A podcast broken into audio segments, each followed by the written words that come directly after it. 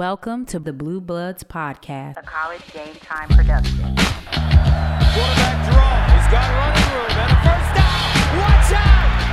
He's got getaway speed. Touchdown! That game on last night had me sweating, I couldn't believe it. It was college game time, a couple of blue bloods out competing. College game day Saturdays, big time players making plays. All I really need is another weekend full of back to back games, just me and my friends. Man, I love college. College football. I love March Madness. Man, I love college.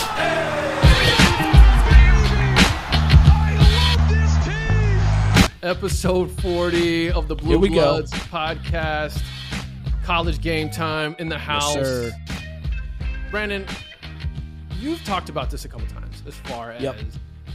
most podcasts don't reach a certain like episode number. And we're at episode 40, but what is is it what was it you you said It's before? 50. I think it's like 75 to 80% don't reach episode 50. Like if you hit episode 50, it's not guaranteed success, but if you stay consistent at some point, you'll find some success from podcasting. So that might put us at championship weekend. Wouldn't that be crazy? That would be amazing actually. Our 50th episode was championship weekend. I don't know if we could have played that Playing that. planned that better. That Um is crazy. but man, what a crazy uh was it week 4? I say crazy. I don't know if it was really crazy. Sorry. yes, Um, that would be championship weekend. would it I be? had to- Oh. yes, it would Oh. be champion. It is going to be championship weekend. I just didn't know. Okay. So if you've been if you've been listening with us from day 1, I mean, hang with us. If you hang really if you just hang with us through the rest of this football season, get get, get us to episode 50 50 episodes, man. That's huge. then we'll see what happens from there. Um, and speaking of, before we get into week four and then look ahead to week five, uh, we got Hurricane Ian. We were talking about that before we officially started recording, and that, obviously I'm in Texas, so that's not really impacting me. But you are out there in Florida. Is everything? Are you, you know? it's stupid. I don't. It's stupid.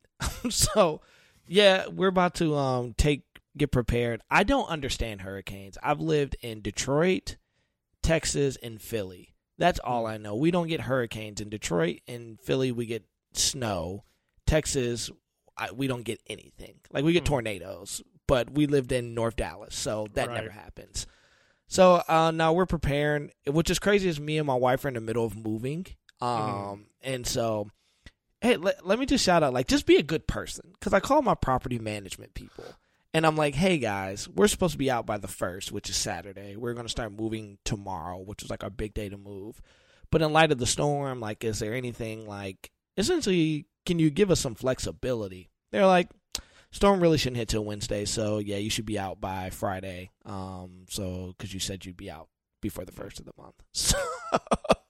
Yeah, man. Uh, so we're fine. I think we'll be fine. Every person that's from where I'm from says we should be fine. So I just gotta trust those who have lived in the Cape for Yeah. forever that we're gonna be fine. So that's why I have nothing behind me because I'm in the middle of a move.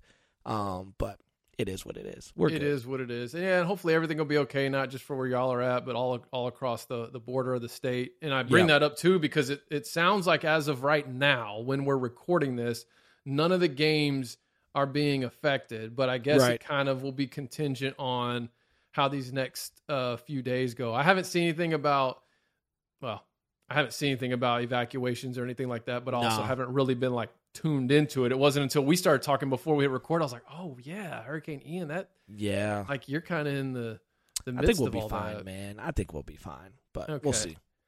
All right, well, let's uh let's let's let's talk about some of these top 25 matchups. Um we've had Clemson, Wake Forest, Florida, Tennessee, and then of course, my heart just got ripped out of my soul uh with the Arkansas A&M game.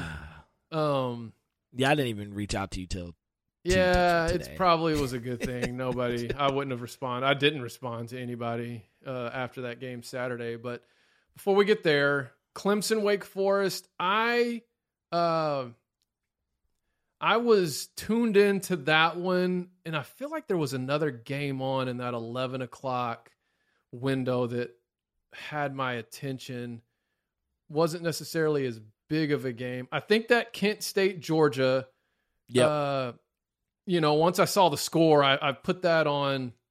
I think my phone, but yeah, I, I, that Clemson Wake Forest. Uh, it was a good game. I, I'm was a trying to remember who I was flipping back and forth with, but Yeah, I had them on my laptop because Michigan was playing on the main screen at that point. Wake and Maryland. Was on my laptop. Yeah, Michigan. yeah, maybe that Yeah. was the other game I had going as well. Yeah. Um, but Clemson, you know, they pulled it out. I didn't think. I thought maybe they were they were going to lose. Um, I think the quarterback. I mean, the final DJ looked good, man. Yeah, I was just say the final stats of that game. I mean, he threw for nearly 400 yards, and Yeah, he had um. I pulled up the box score real quick. DJ had he went twenty six for forty one, three hundred and seventy one yards, five touchdowns, and no interceptions, man. And he still put fifty two yards on the ground too. He had a heck of a game. And a couple of those passes, though, I mean, his receivers made some pretty They made some plays. amazing plays. They made some plays. But let's um, not sleep on Hartman, man. From Wake yeah. Forest, he went, dude. I mean, the dude was lights out. He went for three thirty seven and six touches on only nine incompletions. I mean, the most critical one's the one that you know, obviously in second overtime where he threw the pick. But um, I think they had some like seven uh GMs or scouts in at that game. Mm. Um, Sam Hartman, man, he's he's getting a lot of draft buzz now. I mean, the dude runs a good system. He finds the open receiver. I was I was pulling for Wake in that game, honestly. Well, and I'll tell you this: I'm. I never thought I would say this coming into the season, but I like what we've got cooking in the ACC right now. Wow. Um, yes, particularly the the Atlantic division where there's I mean it's Clemson, it's Florida State, it's Syracuse, it's NC State. Can't count Wake Forest out even though they lost that one. I mean it's they're all going to have to play each other yeah, and uh, that that actually is building up to a big game coming up on yeah. Saturday, which we'll talk about at the end of this, towards the end of this episode. But man, it is it's it's a dogfight, and then you look in the coastal, and it's kind of like who's going to prevail out of that division? you got Virginia Tech, Duke, NC or UNC. I think Pitt will probably. Probably you got Miami. Virginia, but I mean, man, that that Atlantic this year it appears to be a loaded division. Now, how many of those teams can actually compete at you know I don't A know say a level. CFP level? Yeah, Yeah. national level. Uh, that that's that's, That's to be debatable. seen. But just for the sake of getting through the regular season, I mean that that's a fun battle to to see how it plays out. Because I tell you, man, I'm I'm really liking this Florida State team. man, they looked good again. They dominated BC. Yeah. They it's like they're dominated they're they're really gelling, they're finding confidence and they're Yep. getting better each game. Yep. Again, I still don't know that they're ready for that CFP level of competition. I don't even know if they're ready for a Clemson level. I, I don't Right. know. We're going to find out as the as the weeks continue. We're going to learn a lot about Florida State over these Right. next several weeks. But man, they just seem to be getting better and better and better. And but I said it, I think last week. Is it going to be a deal where they're like Miami that season when Miami jumped Mhm. out to a ten and zero start? I can't remember if it was Mark Richt's first year after leaving Georgia or second year there. Yeah. They go 10 and 0. They were like the number 2 team in the country going into their game against Pitt. They win that Yeah. game. They're going into the ACC championship. And I was thinking it was going to be a 1 versus 2 matchup because Clemson was Right. 1. They lose to Pitt. They get hammered by Clemson. They get hammered by Wisconsin in the bowl game and it was kind of like, "Oh, this was all just a big it was It's a fool's mirage. gold basically." Yeah. yeah. Um, so I don't know if that's what Florida State is, but man, they got some dudes. They've got some dudes on the offensive side, and their defense is starting to come together. So Yep. we're gonna learn a lot about them. But um, yep. So Clemson, Wake Forest, uh, both have a big game. In fact, I think Wake Forest has Florida State, and then Clemson. We've got a big matchup they've got coming up that Yeah, yeah, yeah. For, for later. Then uh, Florida, Tennessee. Um, Hendon Hooker, man. yeah. Hendon Hooker. I, I got to give it to him. I watched that game. and um, you know, he went for 349. He only had six incompletions, man. Threw for 349 and two touchdowns, two tuds, and then put another 112 on the ground. I mean, it's crazy because I never thought I'd see the day where the the offensive scheme that seems to really be dominating the SEC is the is is the Briles Baylor scheme. I mean, that's and now each of these teams run a different variation of it, but Ole Miss, that's sort of the the the foundation of what they do with the Lane Kiffin, Yep. um, you know, expertise sprinkled into it. That's the foundation of what Tennessee does with Right. Heupel's sort of air raid and some even some run and shoot concepts sprinkled into it. And then and it's the foundation of what Arkansas does with Kendall Yeah. Briles, with Sam Pittman's more physical run the ball um, ISO, even though that's a big staple of that philosophy, but sort of sprinkled Yeah. into it. And so, and there may be some more. I just know for sure off the top, Tennessee, Ole Miss, and Arkansas. That's like a foundation of their offensive philosophy, and they're three of the top offenses in the league. Um. Anyways. No, it was just a great game. Um, you know, uh, if it it was uh one Barstool was at the Tennessee game, so I don't know if you saw the pre-show on that. I mean, Tennessee is alive and well. You know, it's it's been a while since they've actually been like good. Um, Mhm. and I feel like overall that makes excuse me, drop my water. Uh, it makes college football a little bit better. Um, man, I like I like Hooker a lot. Like, you know, I know a lot of people were hype on him. Was he going to be a Heisman hopeful this year? Was this just going to be a mirage, or was Tennessee going to be typical Tennessee? Um, I mean, the dude's playing great football. I mean, bro, three you go for three forty nine and two tuds with six incompletions, and then you put another one twelve on the ground with the touchdown there. I mean, this if he stays on that trajectory, he should definitely be in the Heisman contention. And I mean, bro, I, I'm starting to see he's showing up on a lot of NFL draft boards. I Mhm. mean, he's that new quarterback that everyone likes. Nice arm, athletic, can make plays with his feet, but that's not his his first option. Um, is going to try to make the big play. Like I love how explosive Tennessee's offense is with him Yeah. there. He's going to take a big shot. He's going to give you a chance to win the game. Um, and dare we say, man, Tennessee, you know, because normally Tennessee's a pass, they lose this game.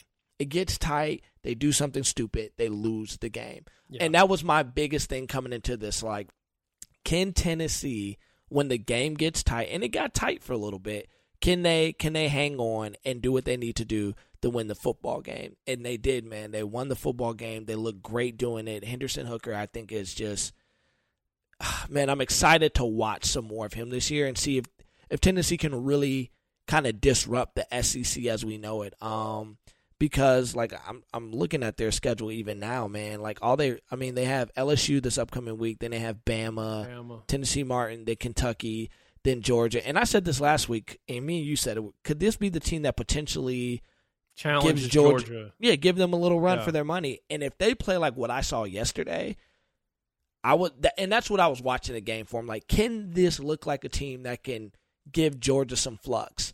And I'm, I looked yesterday, and even when we think about last year's game, what type of quarterback did Georgia have problem with? The quarterback that can wiggle a little bit, that can Mhm. extend some plays, and I- i.e. Bryce Young.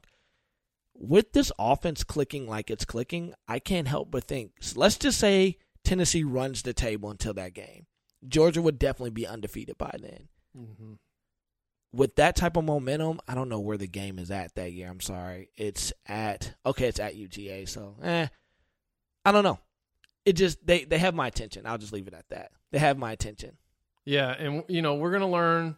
We're gonna learn a lot about them. Um, The next couple weeks for these sure. next few weeks because I still am not so sure how sold I am on Florida.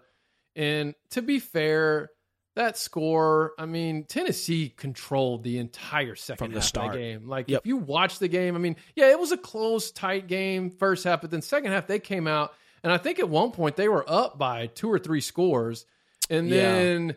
Like the last five minutes of the game is exactly what you're talking about, where it was like, oh, is this just same old Tennessee where they just figure out a way to fumble this away? And uh, they didn't. They got the win. Um, yeah, so so we'll see. I, I just I don't know, man. it's a tough the- stretch, man. Bama, like- you got Yeah, LSU. having to play Bama as your crossover and Georgia, it's just You still got Kentucky waiting for you. They they haven't one, two, three, four, five. Uh, four of the next five games are top tier. You got LSU, Bama, break with Tennessee Martin. Then you have UK. You have Kentucky to Georgia. That's a rough four game. If they can come out of that stretch two and 2 Mhm. I think that's impressive for Tennessee.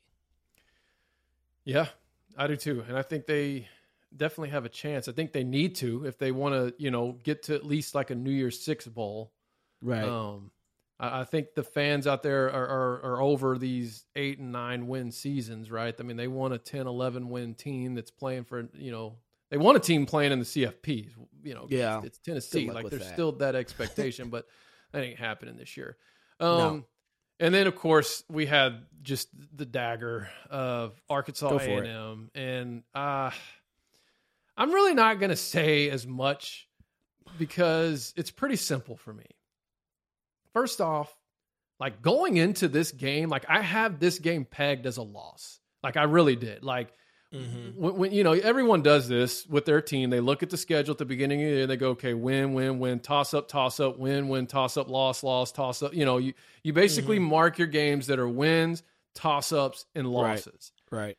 And then your toss ups is like, but I think we can win. I think we can win. I think we can win. And when I looked Right. at our schedule this year, I actually had A and M and Bama as losses, and then I think I had Ole Miss and Mississippi State as toss ups, and Auburn. Even though Auburn looks awful, they're Yeah. just they're like I don't know. It, they're just like a thorn in the Arkansas Razorbacks. Um, no matter how bad they're supposed to be, it's like we just can't beat them.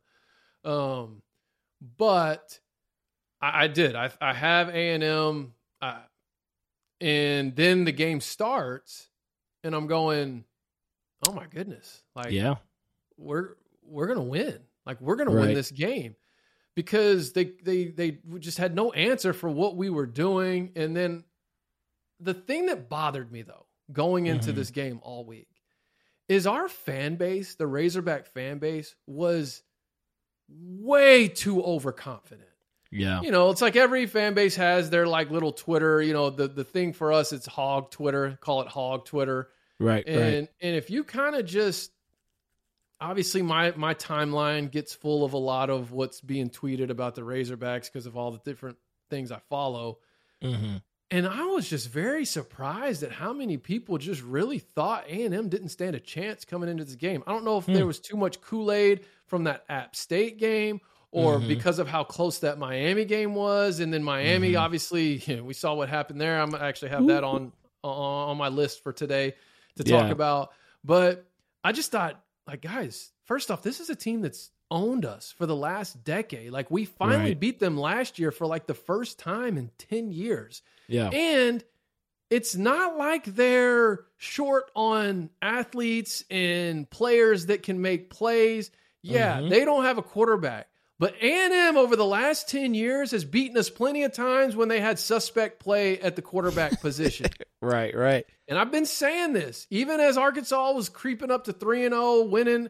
I've said our secondary is suspect and our Mhm. receiving, you know, is is is inconsistent. And that's why I had so much hope at the start of the game because we got Ketron Jackson involved early, who I Mhm. feel like could be our hands down number 1 receiver. He hasn't really done much all year. Got him involved early. He scores on a little quick screen for like 34 yards. Then we take a shot deep, beat him deep get another stop, and then we got a little too cute trying to run some some gadget plays, if you will, with our backup quarterback. Did some double reverses, tried to do some double passes. Just none of it worked. A&M comes down and scores. So really, that's a flip where we could have at least gone up 17 nothing, and it's now 14-7. But we drive all the way back down. I mean, we got back to doing what we do, get all the way down to the one yard line, or I don't think it was the one yard line, but it was inside the five. It's first down, and our quarterback tries to dive over the pile from the three yard line. Like, what is he doing? And so he fumbles, and if you watch the game, you saw the play. Even if you didn't watch the game, it's all over freaking Twitter where A&M just gets this what I call a phantom touchdown.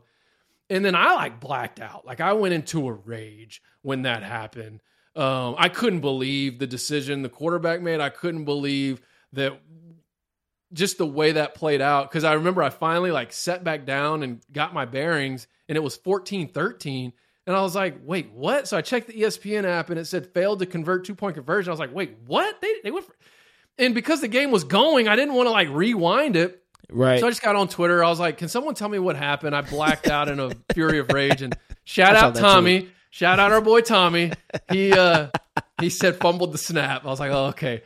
But anyways, that game, uh, we just never really recovered from that play until the fourth quarter. We were Mhm. down two possessions. We come down, we score mm-hmm. and then drive right back down again. And I think if there was anything I, I, I just am disappointed in was that we played we played for a field goal. And I hate it when teams do that. And I think Yeah. if you look at earlier in the game earlier in the day at that Missouri Auburn game, I don't know if anybody watched that. I don't Mhm. know why anyone would watch that, but I was watching it. It was entertaining. I mean, Mizzou had that game won twice. They Mhm. played for a field goal at the end, missed it. And then even in overtime, they had a chance. He was walking right in the end zone and drops it or fumbled it out for a touchback. But anyways, that all like I, I feel like Mizzou could have scored a touchdown and won the game and not even had to go into overtime, but they settled for a field goal. Arkansas did the same thing. It bounces off the. I mean, just. But even for me, and this is the last thing I'll say about this game, I think the reason why I was disappointed in how we played the end of that was because I wasn't confident that even if we made that field goal with a minute, with the amount of time, I don't remember how much time was left. I'm not confident that we could have stopped A and M from getting in field goal range and beating us. Like Yeah. I felt extremely confident that if we would have scored a touchdown, which I thought we were Going to do. and we we, we could have if we would have been playing if we would have been playing that drive with the mindset to go score a touchdown i think we score a touchdown and then i was confident we could have kept a&m out of the end zone. But the fact that we played for a field goal because even before it, he missed it i'm sitting there like god even if he makes it i don't, I don't think we're going to win this game. Because i didn't think we could keep them out of field goal range. And anyways so uh you got a little bit of my disappointment out early. Um, in fact, why don't we just start there? Why don't we just Yeah. transition from here into disappointment? You heard mine. Who, who was your disappointment of? I have week? two. I have two. I have another, but I have a feeling you might say one, so then I we can just keep it moving. But go ahead. Okay. Um, my first disappointment. Oh boy, it's not disappointment to me, but it's a disappointment to those fans. How about the Tucks coming, the smoking Mel Tuckers of Michigan oh. State, bro? They got ran out of the stadium. Out of the 31 30 yeah they minnesota took them to the deep end and drowned them. That's exactly what happened. They went into east lansing. I'm pretty it was in east lansing. 31 here and i don't even want to give them that seven because that was like garbage time. Hmm. Like it was 60 it was so bad the announcers pointed out they're like man it's 61 it's 60 degrees outside why is mel tucker sweating like bro they looked hopeless they looked helpless like they i've never just seen like the team i enjoyed every bit like every snap that pj fleck in minnesota ibrahim or ibrahim whatever Yeah. his name is Muhammad, yeah. dude, he ran. And you said this about Minnesota coming into the season. You're like, hey, this is a team I want to watch out for. They're returning, and I agree. They're returning Tanner Morgan. Yeah. They're returning uh, Ibrahim, and I was still kind of like, eh, man. They ran through those boys. So it was, it was, and here's why I'm disappointed because I really do like Mel Tucker outside of that. And I was talking to uh, a, a a guy, Dave Drum. Me and him were talking about this Saturday. He's an Ohio State guy, so we talked Big Ten. And I said, man, I want to like Mel Tucker. Like I've said this openly on the podcast. If Mel Tucker didn't coach Little Brother, I would be a huge Mel Tucker fan.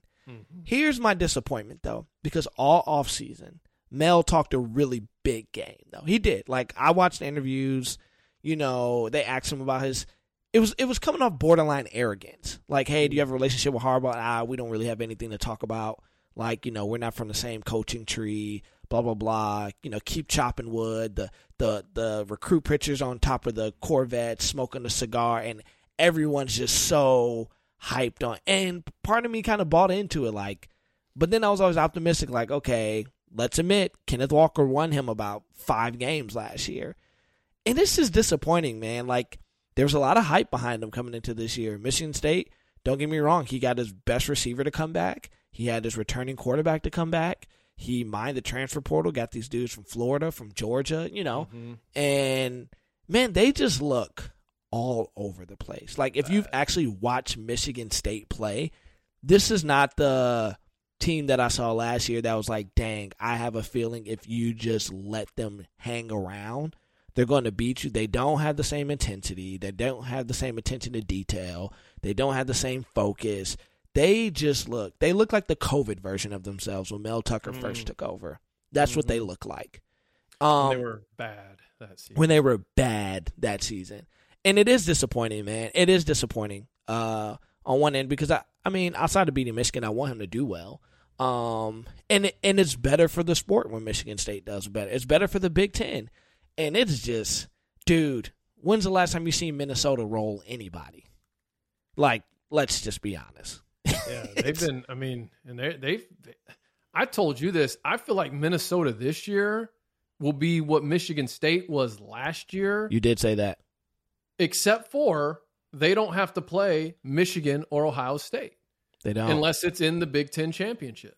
Yeah, so th- that's that's my first biggest disappointment. That was just it was terrible. It was it, it looked like Michigan State didn't want to be there. Like I watched that game cuz to me that's a pivotal game. It's for the it's it's a Big 10, it's it's a Big 10 opponent. Um Michigan State just got ran they got ran through by Washington the week before. Michael Penix put on a clinic on those boys. And so you're you're looking to see, okay, I can almost borderline understand. You went out west, you play the game like seven o'clock their time, which is technically ten o'clock your time. Like all that stuff matters. Like if you're an athlete, you get mm-hmm. it. You're on your regiment. You're on. Yep. That's a tough game to play. It's a tough environment. Penix. I mean, if anybody remembers him from the Big Ten, was a Heisman flirt before he tore the ACL. Like, mm-hmm. I, I projected, and then I knew Michigan State secondary was weak, so I was like, okay, this plays into Washington's favor. Right. But then to come back home and let, I mean, Minnesota's predictable. They're going to run the football and they're going to throw slants at you all game. And you just get ran out of your house that way, like ran out of your house. But what was Michigan State last year? Run the football and throw slants. Yeah, And get I mean, lucky on fourth down. And they had a, a gener, you know, I say gener. They, had, I mean, you know, they had a the best running back in the country, which I'm starting to believe Minnesota might have that as well. Yep. Um, and now all that take them to the woodshed, all that stuff, it really starts to wear off Mm-hmm. when like not just when you lose, even though yes, when you lose, but when you lose the way they they're losing. Like, wait, wait, wait, hold on. Like you're saying this is your identity, yet this is what other teams are doing to you. They're, they're punking you. They're So- punking you. So that was my first disappointment, honestly. It feels good to me, though, but it is disappointing to see. And then who's your other one? Because I have a feeling it's going to be the same as mine. The University of Miami. Yeah. The U is not.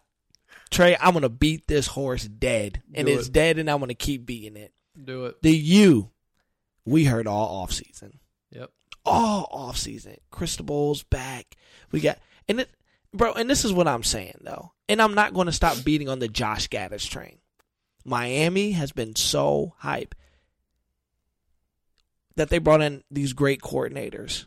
If and I watched that game. Like when I saw there was like where it was at halftime, I was like, man, let me go look.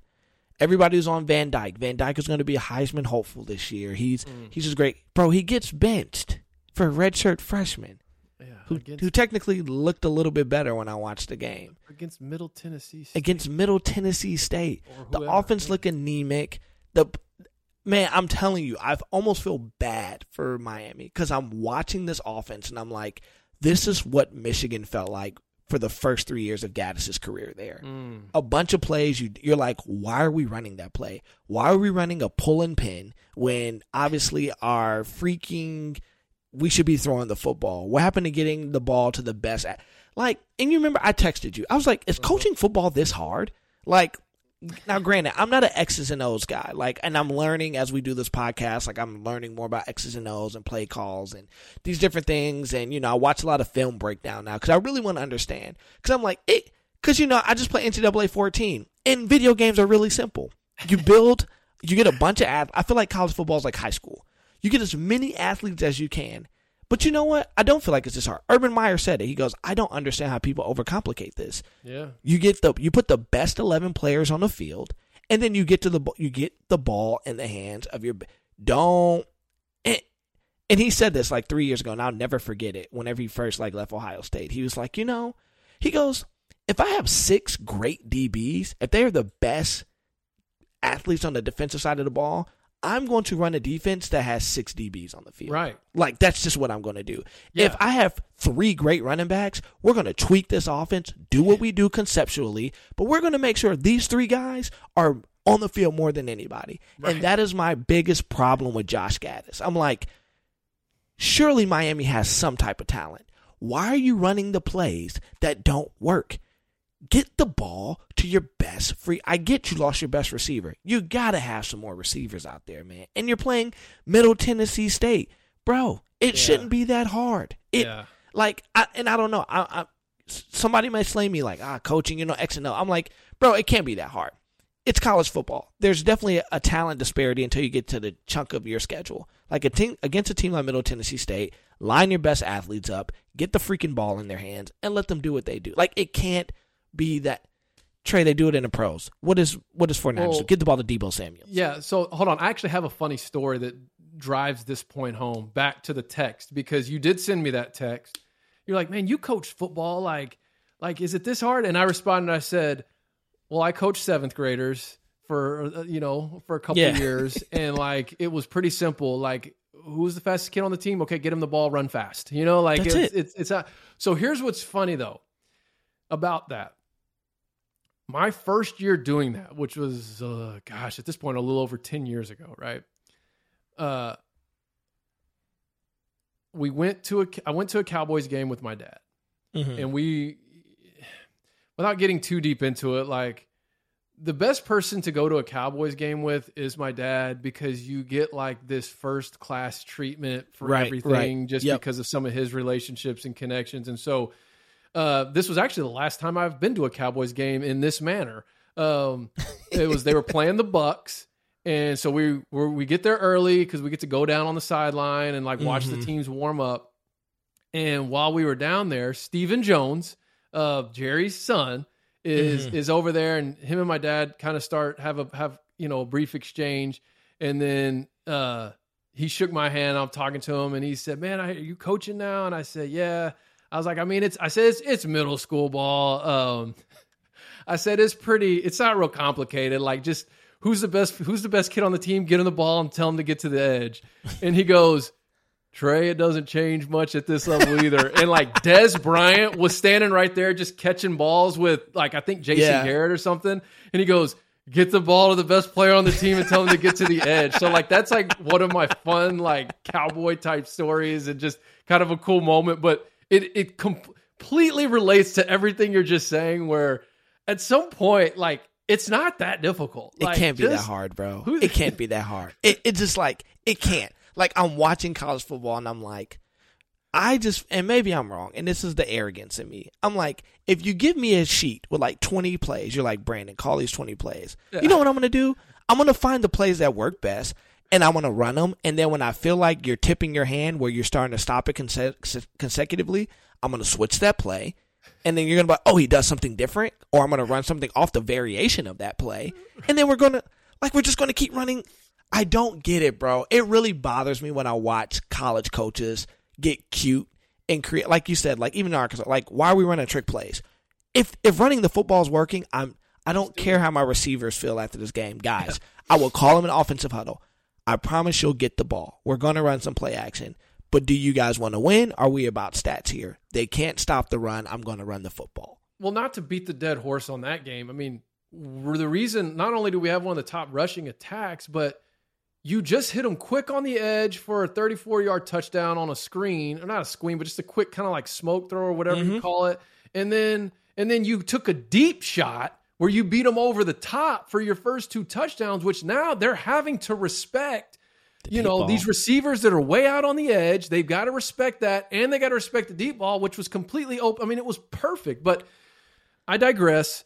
Um, now, just to also put a button on this little segment, if Miami was playing Georgia, we wouldn't be saying all of this. Right. Look, we get it. It's all about the Jimmies and Joes at the end of the day. It is, But man. they were playing Middle Tennessee State. So surely you've got players on your offense that are bigger, stronger, faster than the players Better. on their defense that you can figure out a way to get them the ball in space and go run that way to the end zone. Football coaches need to play more Madden. I'm I'm like convinced, bro. Like y'all do all these analytics, like all this stuff. No, y'all need to play video games, bro. You need to play freaking video games because video games, what you do, it, you get the same thirty plays every, you know, in the playbook. Yeah. You find the ones that work, and you freaking exploit the weakness of the other team. If if I'm playing NCAA and my quarterback's an 82. You know what I'm doing? I'm running some type of spread option because I'm gonna get, I'm gonna run rollouts. Like guys, I'm gonna tell you when if you ever play me NCAA, that's what I'm gonna do. I'm gonna run the option. I'm gonna play rollouts, and I'm gonna spread you out wide. And if you let me run the football, then I'm gonna run some RPOs off of that, and I'm gonna beat you over the top. Like it's, it can't be that hard, bro. It just, it, it. I'm watching these games like this can't be hard. Like get the ball to your best athlete and let them work. Simple as that. It's simple, right. bro. Shifting gears, we did it kind of flip flopped it, but let's do uh biggest surprise or surprises over the weekend. I'm gonna go first on this one Yep. because my biggest surprise go an entire state gets my pleasant Mm-hmm. surprise or biggest surprise over the weekend, and that's the state of Kansas. The Kansas Ooh. Jayhawks and the Kansas State Wildcats, bro. Both of them. First off, I'm going to start with Kansas. I don't know anything about this football team. I can't tell you one player. I can't tell you what their offensive philosophy is, what their defensive philosophy is. I can't tell what they're doing well. I can't tell what they I can't tell you what they need to improve. Here's what I can tell you though. They're 4 and 0.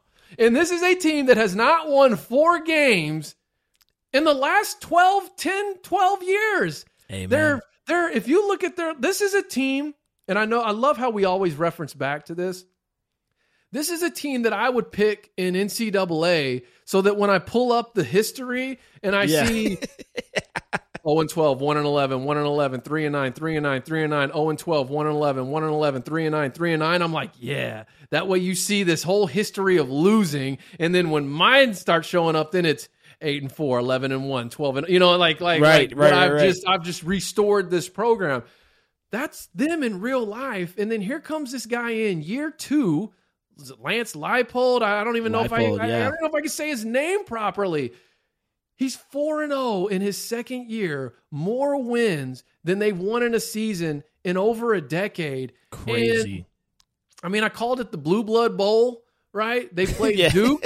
It was the Blue Blood Bowl. I still feel like College Game Day should have went there, even They though Tennessee is a uh, like you talked about it already. I mean, when Tennessee's rolling, um, that that's a fun place it is. um, to, to to be. But anyways, so I don't know what their ceiling is. I don't know what I I just I don't. I know that last year they beat Texas towards the end of the season, and that was their second Yeah. win of the season. Win of the season. Now they're four and zero. I mean, is is bowl eligibility? Uh, ca- are they a legitimate contender in the Big Twelve? Like I have no clue find out.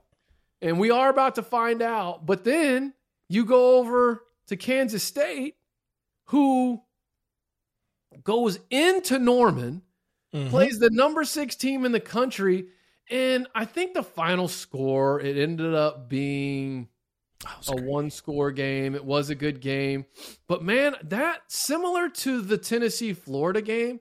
41-34. Yes, Yeah. So, but. Uh, where is that game? I'm trying to find it as well. It's at the bottom because it was the night game. Um, it's not on mine. I think I got the wrong. But anyways, what I was gonna say is, it felt like Kansas State controlled that entire game because Mhm. most of that game they were actually leading by two possessions, and then I guess was it? I keep wanting to say Taylor Martinez, but it's Adrian Martinez. It's right? I mean, Adrian. I- yeah, it's Adrian, this brother. um uh he put the dagger in him to to to close that game out and here it is because what was the scoring summary? Yeah, so they were up 14 nothing. Then OU comes back. They're 24 17, 27 20, 30. Okay, so maybe that's where I'm thinking. They were up 34 20 Mm-hmm. with like five minutes to go, but then OU goes down and scores. And then, yeah, Adrian Martinez with Bro. under two minutes left. Crazy run. Yeah. Yeah. Crazy run. And uh, so, anyways, I, I'm my my pleasant surprise and surprise. You know, I'm going Kansas obviously off to that 4 0 start. We haven't really talked about them as they've been knocking teams off. I mean, they beat Houston. Um, then, they, of course, they just beat Duke.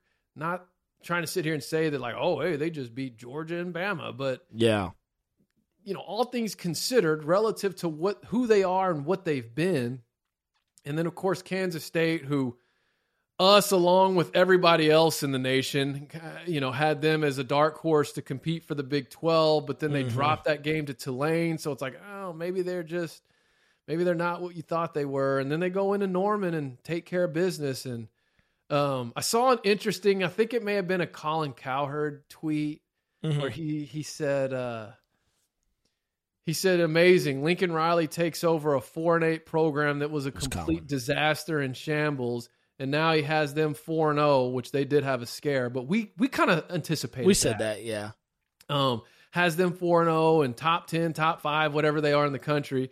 Meanwhile, uh, Venables takes over a team that had 11 win seasons for the last 5 years plus playoff appearances and gets beat by an unranked team at home and anyway. You see, uh, Klatt responded to that though. I did not. What did he Klatt, say? Klatt responded. He said, um, "True within its right, but let's also not forget Riley took away his Heisman contending quarterback, a couple other players, and all the commits that were coming in."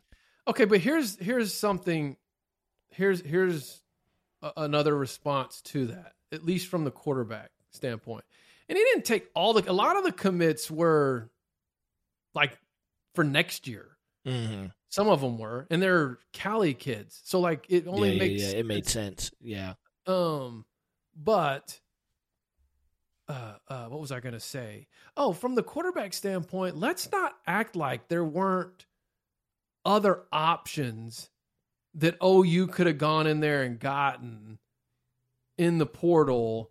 You know what I mean? Like Mhm. that were be- be- better than what they ended up getting. What they did is they settled for Dillon Gabriel because he has a history with Lebby, mm-hmm. and then he already knew the system.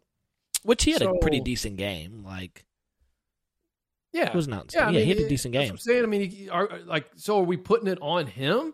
I mean, because if we really want to look, he played a better game than what Caleb Williams played against uh, Oregon State. Yeah, he if did. we want to, if we want to make that argument, um, I don't know. I just that was.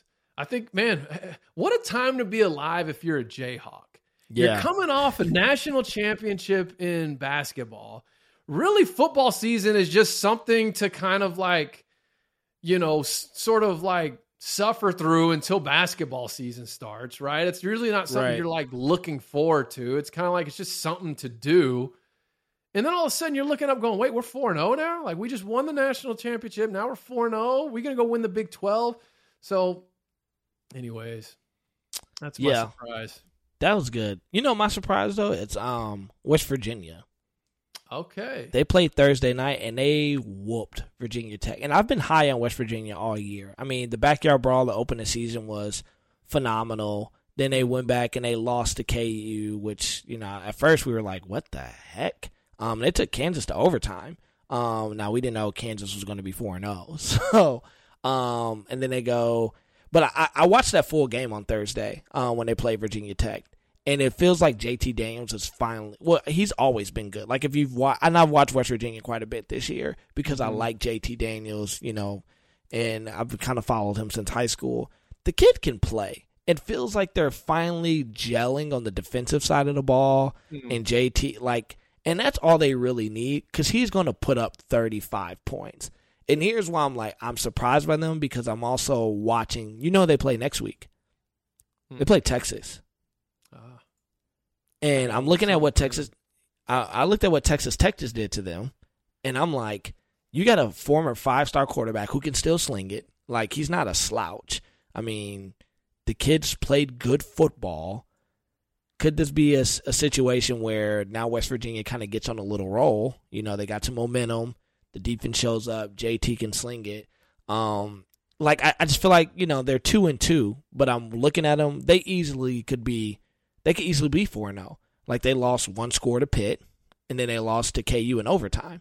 Um, so this really could have been a team where you're like, man, if if a ball or two go, like we remember the backyard brawl. The kid, Mhm. their best receiver, Yes. misses the catch and easy pick six. Like if that doesn't happen, West Virginia technically is going to win that football game. Now Yeah. that's maybe he's only counting horseshoes, but it's true. Like you're looking at that, you're going, okay, maybe they're three and one, or they could be four and zero. Like this is a underrated team that I think a lot of people are kind of looking past because they are two and two, but they can score with the best of anybody. And I'm like, okay, what they just did to Virginia Tech, where they handled them, like handled them. Can they go to Austin next week, handle business in Austin, and now you're looking to, you know, the rest of their schedule after that is just Baylor, Texas Tech, TCU, Iowa State. Then you have OU, Kansas State, and Oklahoma. So their final three would be tough. But this isn't a team I think anybody should sleep on. That's all I'm saying. So you just set me up perfectly for overreaction, overrated, or are you? Do you have any other? No, I'm done. I'm done. I'm done. Okay, because my overreaction or overrated is Texas, the Longhorns. And it goes back a couple weeks ago when they almost beat Alabama. And I even think I tweeted this. I said, man, the polls can't wait to just skyrocket Texas into the top 25 because they almost beat Alabama. And the overreaction of, and I even, I even said, I didn't think I put this out there, but I'm going to put it out there now. What I wanted to say after that game was can everyone imagine the meltdown of Texas's fan base after just barely losing to Alabama and then not even making a bowl game? I've been Hmm. hinting and I've been tiptoeing around it Yep. really since this summer when all this just All gas, no hoopla about their recruiting. Oh yeah, all gas, no brakes. They're recruiting this and that and the other.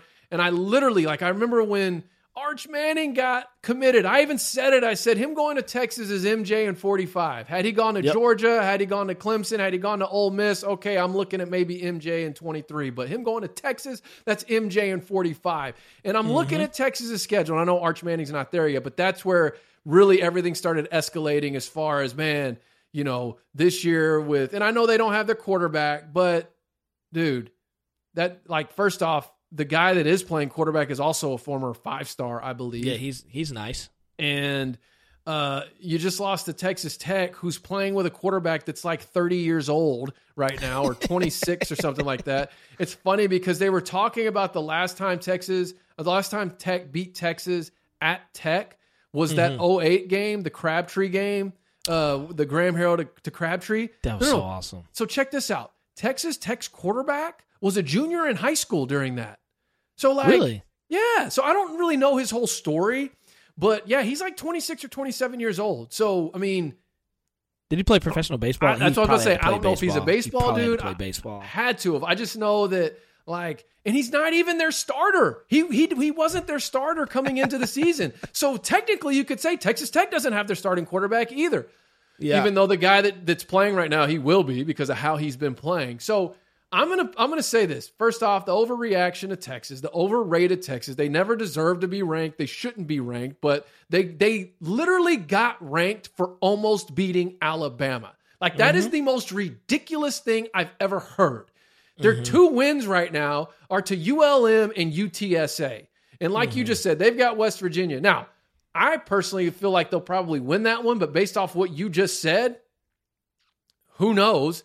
Who but I'm looking at their schedule going Oklahoma, Iowa State, Oklahoma State, at Oklahoma State, at Kansas State, TCU, who oh by the way has has sneakily uh, uh, they're uh, 4-0. they're they're three and zero or four and zero, yeah, Four and zero. And and and and then they're at Kansas, who we still don't really know who they are, but they're four and zero. And oh, by the way, Kansas came to your town last year and beat you, and then they got to play Baylor. So you're telling me that this Texas team Yeah, me pulling up their schedule now. is gonna win one, two, three, four, five, six, seven. Out of those games, OU, Iowa State, Oklahoma State, Kansas State, and I'm just looking at how these teams are playing because Iowa State and Baylor just had a dogfight had a great game. Great Baylor game. ended up winning. Mhm. One, two, three, four, five. Which I said was free money last week, by the way. I actually sit here and go, I don't think they can. I'm not going to say that. But here's what I am going to go on record and say Texas misses bowl eligibility. And Mm. if they, if, do I want to say that or do I want to say they don't finish above 500? Because technically they could finish 500 and get bowl go. eligibility.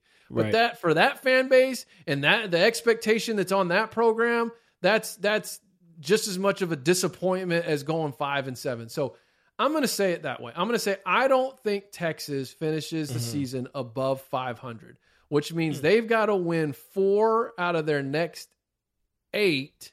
Mhm. One, two, three, four, five, six, seven. No, I'm sorry. They got to win five. If they finish, if they're going to finish above 500, that means they've got to win five games. Hmm. And I don't, I can't pick out five games out of this schedule. And it's exactly what I said after the Alabama game. What Texas is, does is they play to the level of their competition. Mhm. And it's been a problem for years. That's why, like right now, all the all gas, no brakes, the recruiting Sark's doing, everyone's getting so hype about it. Dude, this is a program that had the top three class in 2018 and 2019. It's 2022. This is supposed to be those guys' time to shine. Oh, well, the transfer portal. Oh, well, this, oh, all that. Okay. Okay. Right. Whose fault is that? Right. If you've got a top three class in back to back seasons, Yep. and all you have to show for it is one, a coaching change, and then two, five and seven last year, and then what I'm predicting is not being better than six and six this year. Your problems are much deeper than your recruiting, and we've Yeah. talked about that. I've talked about it till I'm blue in the face, but I'm I'm sitting here going, they play the level of their competition, and then they end up losing the games like to Texas Tech. Um, heck, that UTSA game was a game through like two and a half Yeah. quarters. Not So you're and a half. telling you're telling me they're gonna they're gonna beat now look that OU game it's always weird right it's a Red River Mhm. so you're telling me out of they're at Oklahoma State at Kansas State they've got TCU at Kansas which usually you'd like to be able to mark that Kansas game as a win but I'm not gonna do it then they got to play Baylor who Baylor at that point in time is probably gonna be playing for uh, an opportunity to play in the Big 12 championship Yep. I just I don't see it happening. That's one, two, three, four, five, six. I, I I can't pick out five wins from those one, two, three, four, five, six, seven, eight games. That'll be interesting. I don't see it. And, and and if they don't do it, what what happens to Sark? You think they bring him back another year? I almost feel like because of how much of his recruiting has been so uh overreacted to Mm-hmm. that yeah i think he Mm. survives it if for no other reason other than because everyone thinks arch manning's going to be the savior um, they're gonna, they, he has the built-in excuse with quinn ewers going down versus bama well well if we would have had quinn ewers we would have we would have beat bama you know because that's what the that's what the narrative right, is right. right now if quinn ewers wouldn't have gone down we, We beat bama, Bama. and Right. then i'm sure you can extend that into oh we would have we would have been you know winning the conference playing for Right. a cfp spot had he not gotten hurt and so I think there's also this like this this halo around Arch Manning where if firing Sark is going to lose that that class, Mm-hmm. you know, that's the only reason why I think he survives. But maybe not. It's you know, you said it a year ago. You said it a year ago. You said if Urban Meyer's available and he's sitting out there and and that and Texas thinks they can go get him because that's gonna go get somebody that will keep the recruiting class intact. Of course, of course. Yeah, it's interesting. All right. I, you know me. Anytime I can sound, and I'm still a little sore from the Razorback game. So anytime I can sound off on Texas, you know, this is therapy for me. But no, that's good. overreaction, overrated. Who do you got? Um, my overreaction, man, is uh, to the Michigan fan base. Ah, There was a big overreaction this past weekend with this game against Maryland. Now, Trey, you remember what I said. at the season preview, you said, "Who's my dark horse to win the Big Ten, or at least compete in the Big Ten East?" Who did I? Yeah. I said Maryland Yeah. for all the reasons. Uh, Tulua Tonga Tua's little brother. I hate saying that. He, no, Yeah. Taulia. I'm going to give him his due credit. The kid's a baller.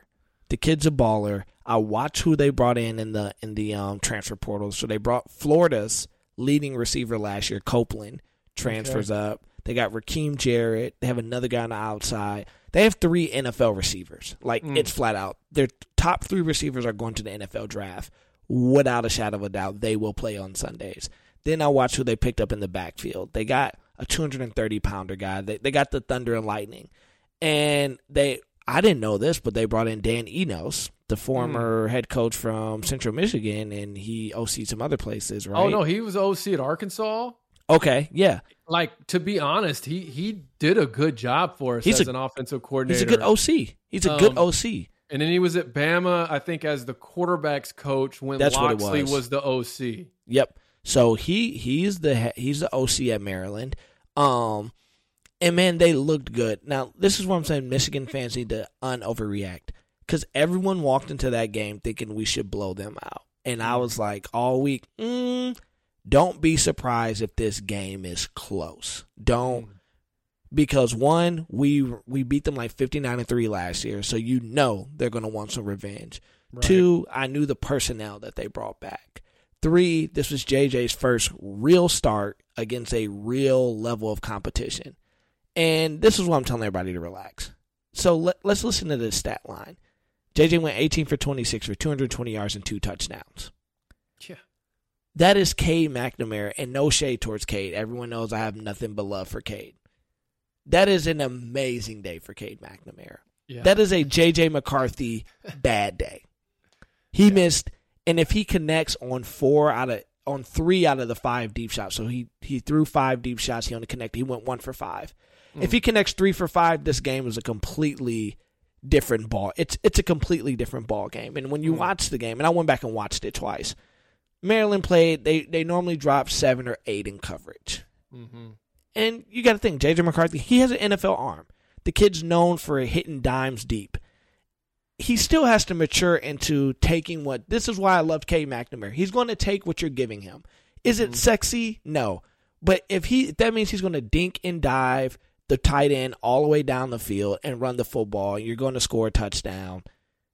That's what he's going to do. Now, normally you, you, you kick a field goal because you get tight because he can't really do anything with his feet. And JJ has to. This is so. Somebody called this. How do you feel about this? Are you mad? I go, It's a growing pains game, man. Yeah. It's a it's a growing pains game, and at some point the kid was going to face some adversity. Right. I love. He made some key throws in the fourth quarter that you'd like to see him make when the game was on the line. He made he made some throws and and yes, and then it helps. This is where you have the the gems and the Joes, man. Blake Corum went for 243 yards. That's why you recruit. You recruit guys that can make that can make plays, mm-hmm. and that's what's going to happen. the The road to the Big Ten championship. I think Michigan fans came into this thinking like because we had a weak non-conference schedule, they're expecting us to go for 50. And realistically, if JJ connects on even two more out of the the five deep shots, that's three out of five. The game we we probably do win by three scores. And if you watch the last score, it was a garbage time score. We were in prevent defense. Our whole backups were on the field. So technically, if you watch it, we won by 14. Michigan fans just need to relax. This team has to figure out who they are. JJ has to figure out how to play the quarterback position, meaning he has to learn when to throw the ball away. If you watch the game, he's zigzagging around, and all that stuff is cool, but he has to learn. Like, there's times I'm yelling at the game, I'm like, just throw the ball away, live to play another down. Mm-hmm. Or if everyone's covered downfield, and he said this in his post game presser, Charles Woodson came up to him and said, Great game, young fella. God gave you the gift of legs. Use them. Mm-hmm. Like you have speed. If no one's there and your receivers are covered up and they dropped eight or seven in coverage and it's wide open, go get you five or six yards.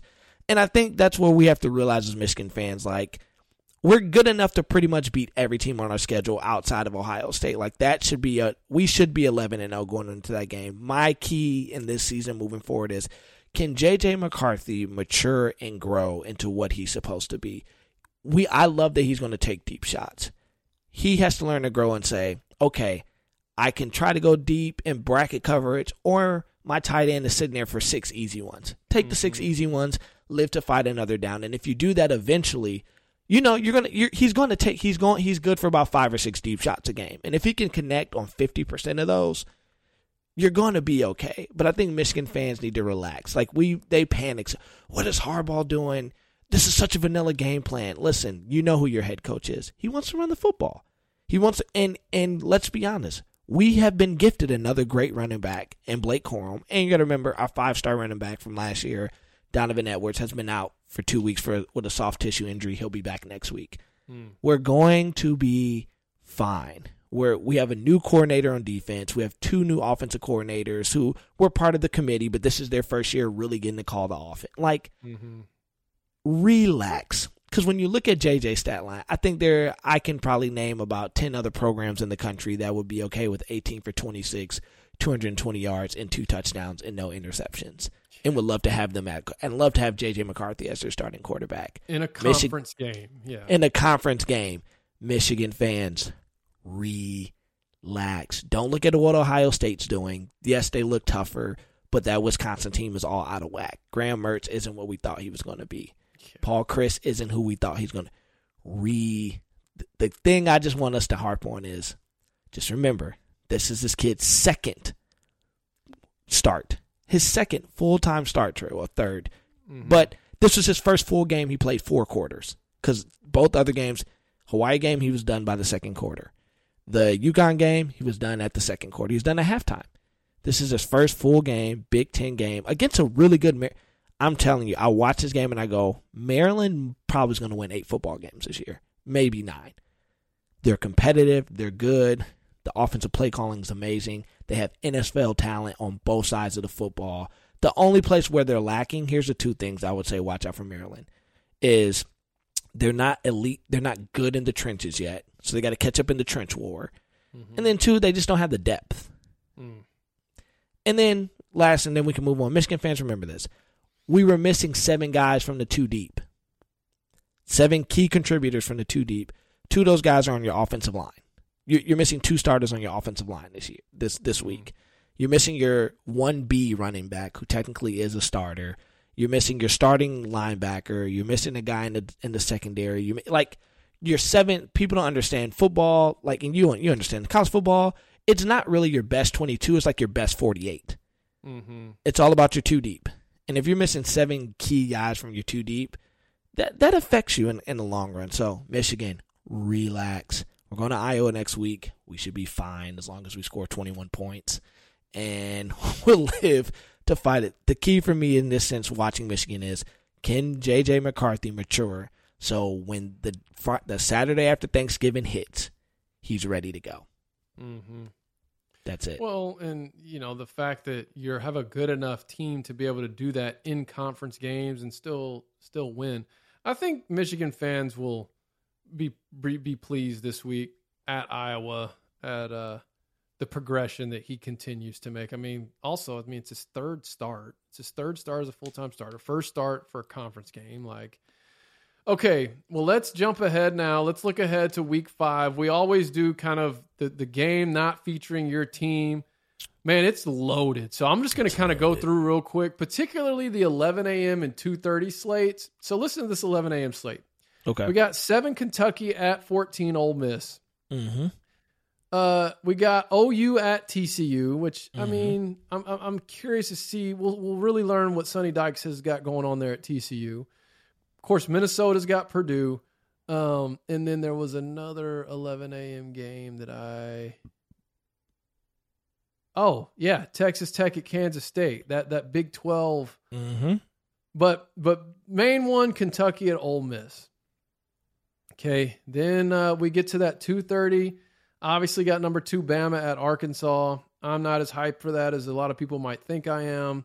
Uh, nine Oklahoma State at sixteen Baylor. It's gonna be good. That should be a good game.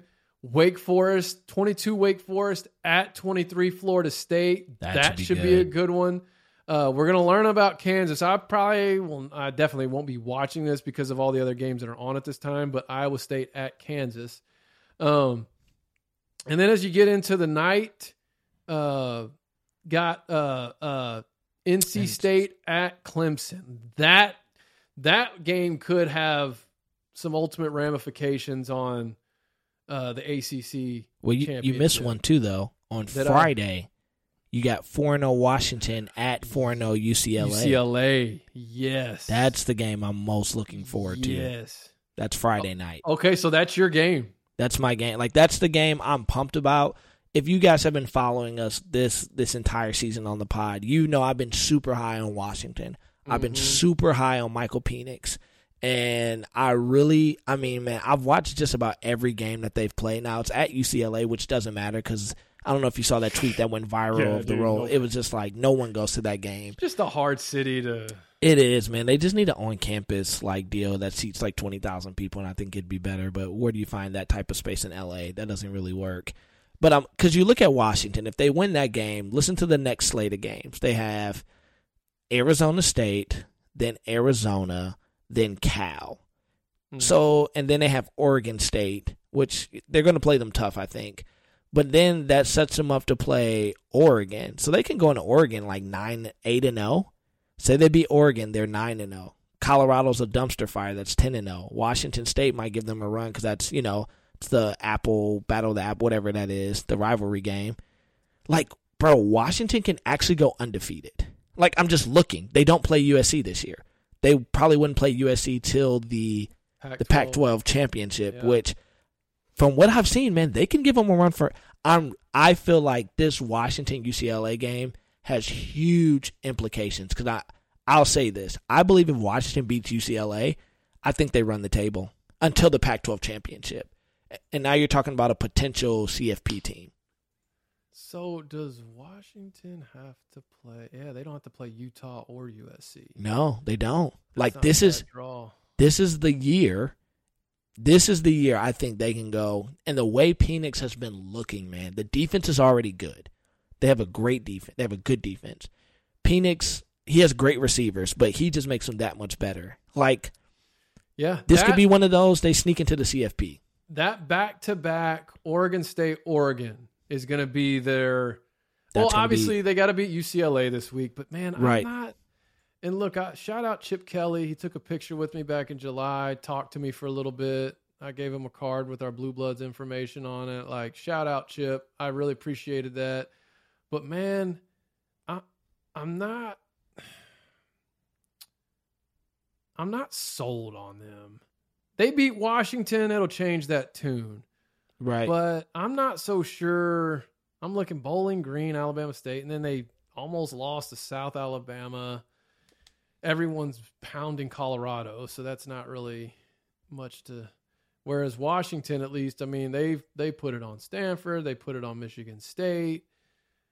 Yeah, that's okay. So is that your? That's my game. I'm like because I know to me this could be the run for them to go undefeated. Like if they can get through UCLA, it looks like they'll go into Oregon State like seven or eight and zero.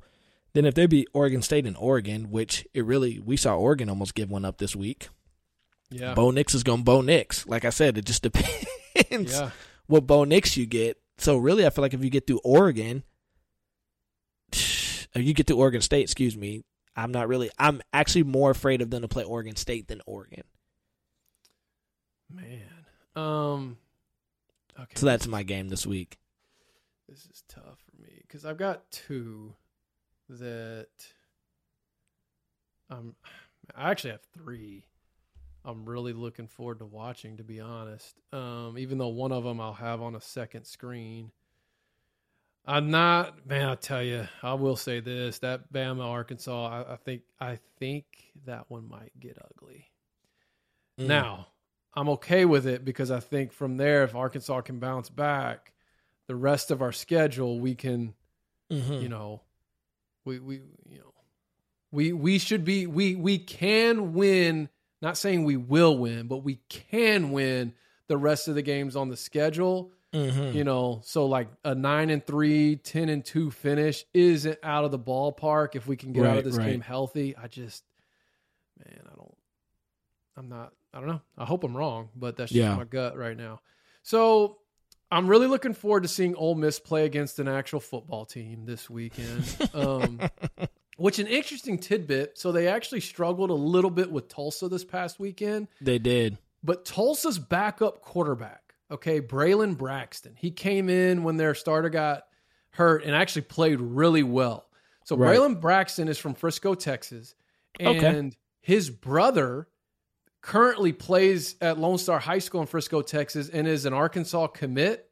Okay. And so I interviewed on a on a Razorback show I'm a part of. Uh, uh, we interviewed Jalen and his dad, yeah. and just unbelievable stand up people. Man, they're just they're just awesome. But his older his older brother is Braylon, who's was I guess the backup, and now might end up being the starter because he's the one that came in and almost knocked off Ole Miss.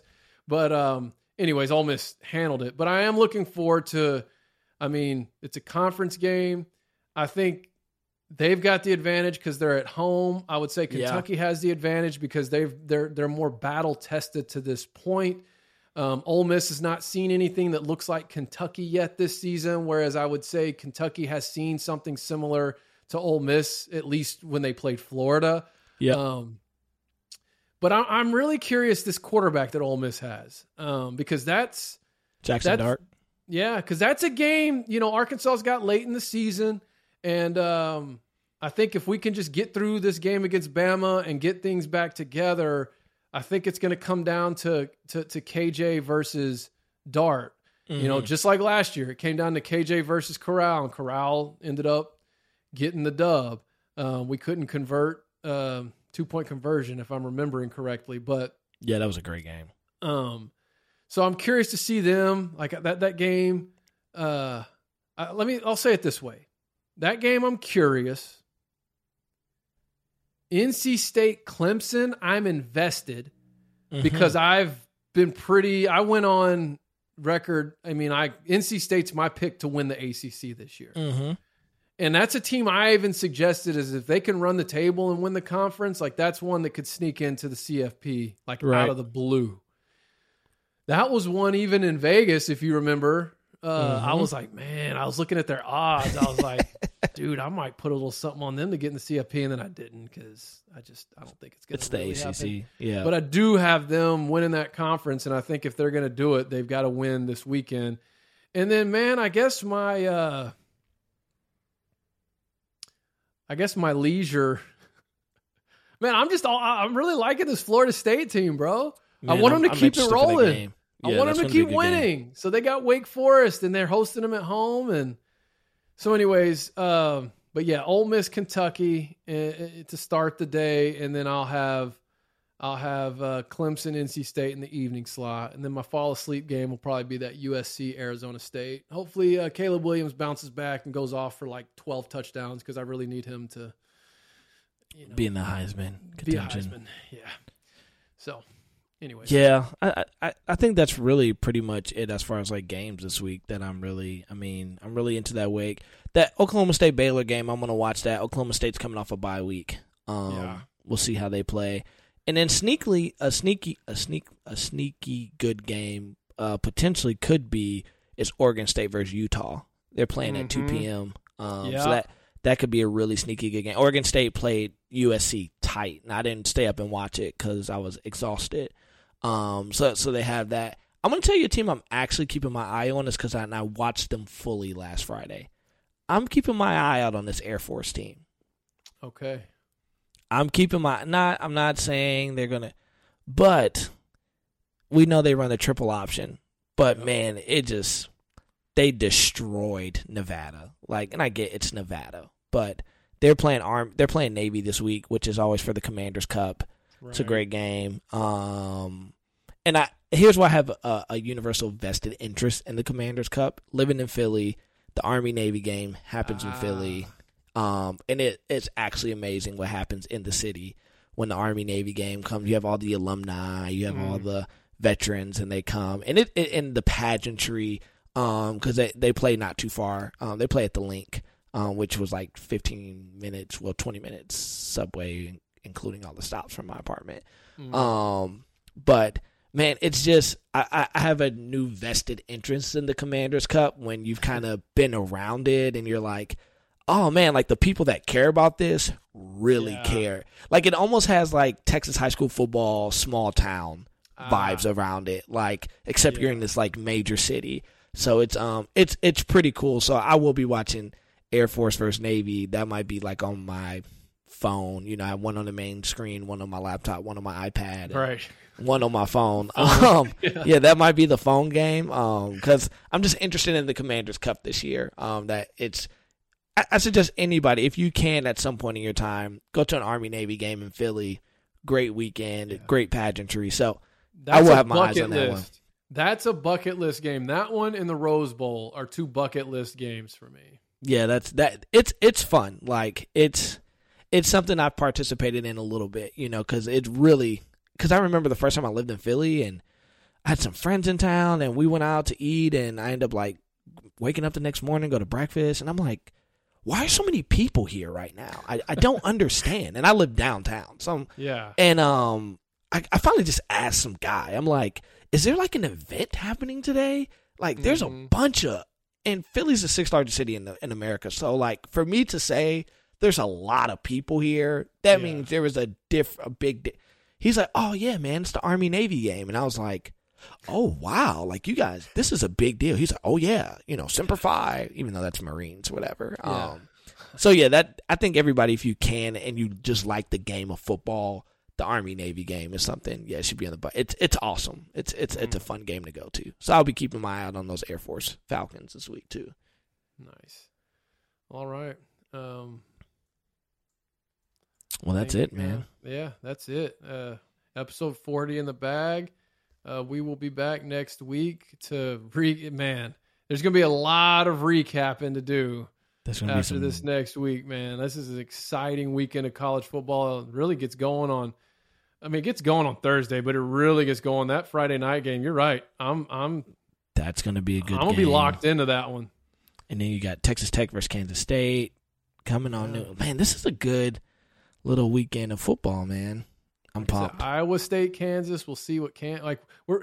It's like a lot of these games. You're really going to see what some of these teams are Yep. truly made of. And uh yeah, all right, man. Well, I'll. uh Yeah, Well, y'all, hey, I love everybody. Just in case we don't get to record because of a hurricane next week. yeah. fair enough. fair, Fair fair enough. I think I think we'll be fine. Um, yo, just pray that hey, we get to move. Yeah, I just want to move. I'm tired of dealing. We with may have a bye people. week. Yeah, we may have a bye week, or it might be a late in the week release. We'll we'll figure it out. Yeah, But yeah. until then, enjoy your victories. If your team lost, rest in your laurels. Until next week, peace. college football. I love March Madness.